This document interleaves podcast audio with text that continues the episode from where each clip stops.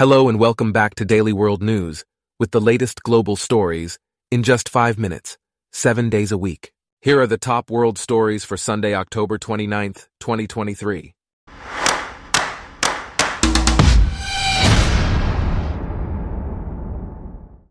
Today's episode is brought to you by Blogcast, your personalized audio feed, available on iPhone and Android.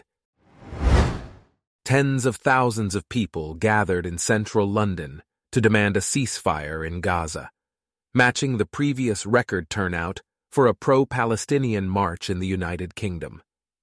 The demonstration reflected events in Gaza and frustration over the UK government's handling of the conflict.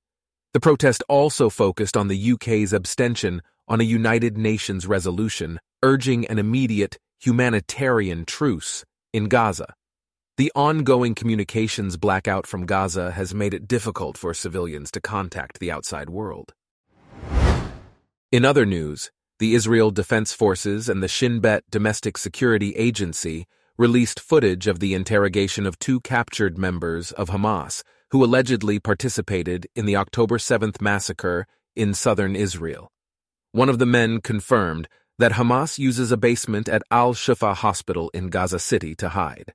The IDF accused Hamas of having its main base of operations under the hospital.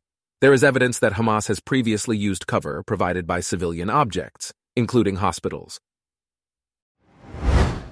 Meanwhile, Kiatasak Pati, a Thai farm worker in Israel, was taken hostage by Hamas in its October 7th terrorist attacks and may be among the hostages taken back to Gaza.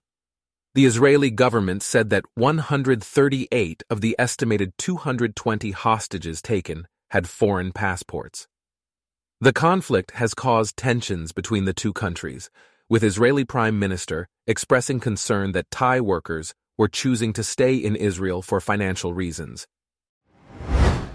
In other news, the United States has been isolated at the United Nations General Assembly, where only 12 countries joined Washington and Israel in opposing a motion calling for a sustained humanitarian truce leading to a cessation of hostilities in Gaza. The vote was passed by 120 to 14, with 45 countries abstaining. This was seen as a significant show of limited direct support for the U.S., with even France, Spain, and the United Kingdom refusing to join Washington in voting against the motion. The European Union also showed signs of internal disagreement, with the majority abstaining from voting. The Palestinian Health Ministry has reported that the death toll in the Gaza Strip has topped 7,703, including 1,863 women and 3,195 children. The United Nations believes the real number of casualties is likely higher due to the sheer scale of violence. The White House does not dispute that thousands of Palestinians have been killed, and a senior Israeli official believes thousands of them were Hamas combatants. Neither the United States nor Israel have their own tally or a way to independently count the casualties in Gaza. Shira Havron's extended family, who lost contact with them on October 7th, lost contact after they were taken hostage at Kibbutz Be'eri. The bodies of two uncles, an aunt, and a carer were identified by October 23rd.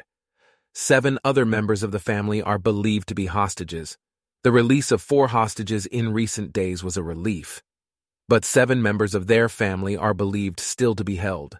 The hostages' families are calling for their release to be Israel's top priority and for immediate access to those held captive. In other news, a Vatican gathering called to discuss potentially far reaching changes in the Catholic Church ended with a report that barely mentioned the role of LGBTQ people in the Church. The report mentioned matters of gender identity and sexual orientation as controversial issues that require further study. However, it also stated that those who feel excluded from the church due to their marriage status, identity, or sexuality should also be heard and accompanied.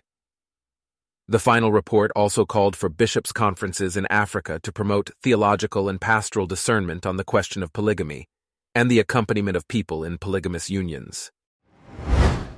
Meanwhile, multiple explosions occurred at a convention center in the southern Indian state of Kerala, killing one person and injuring several others. The incident occurred during a Jehovah's Witnesses convention.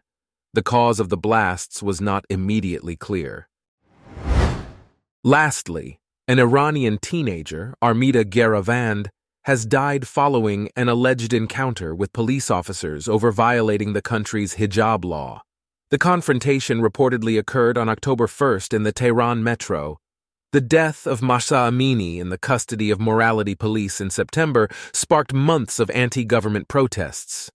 Women are legally required to cover their hair and wear long, loose fitting clothes in Iran.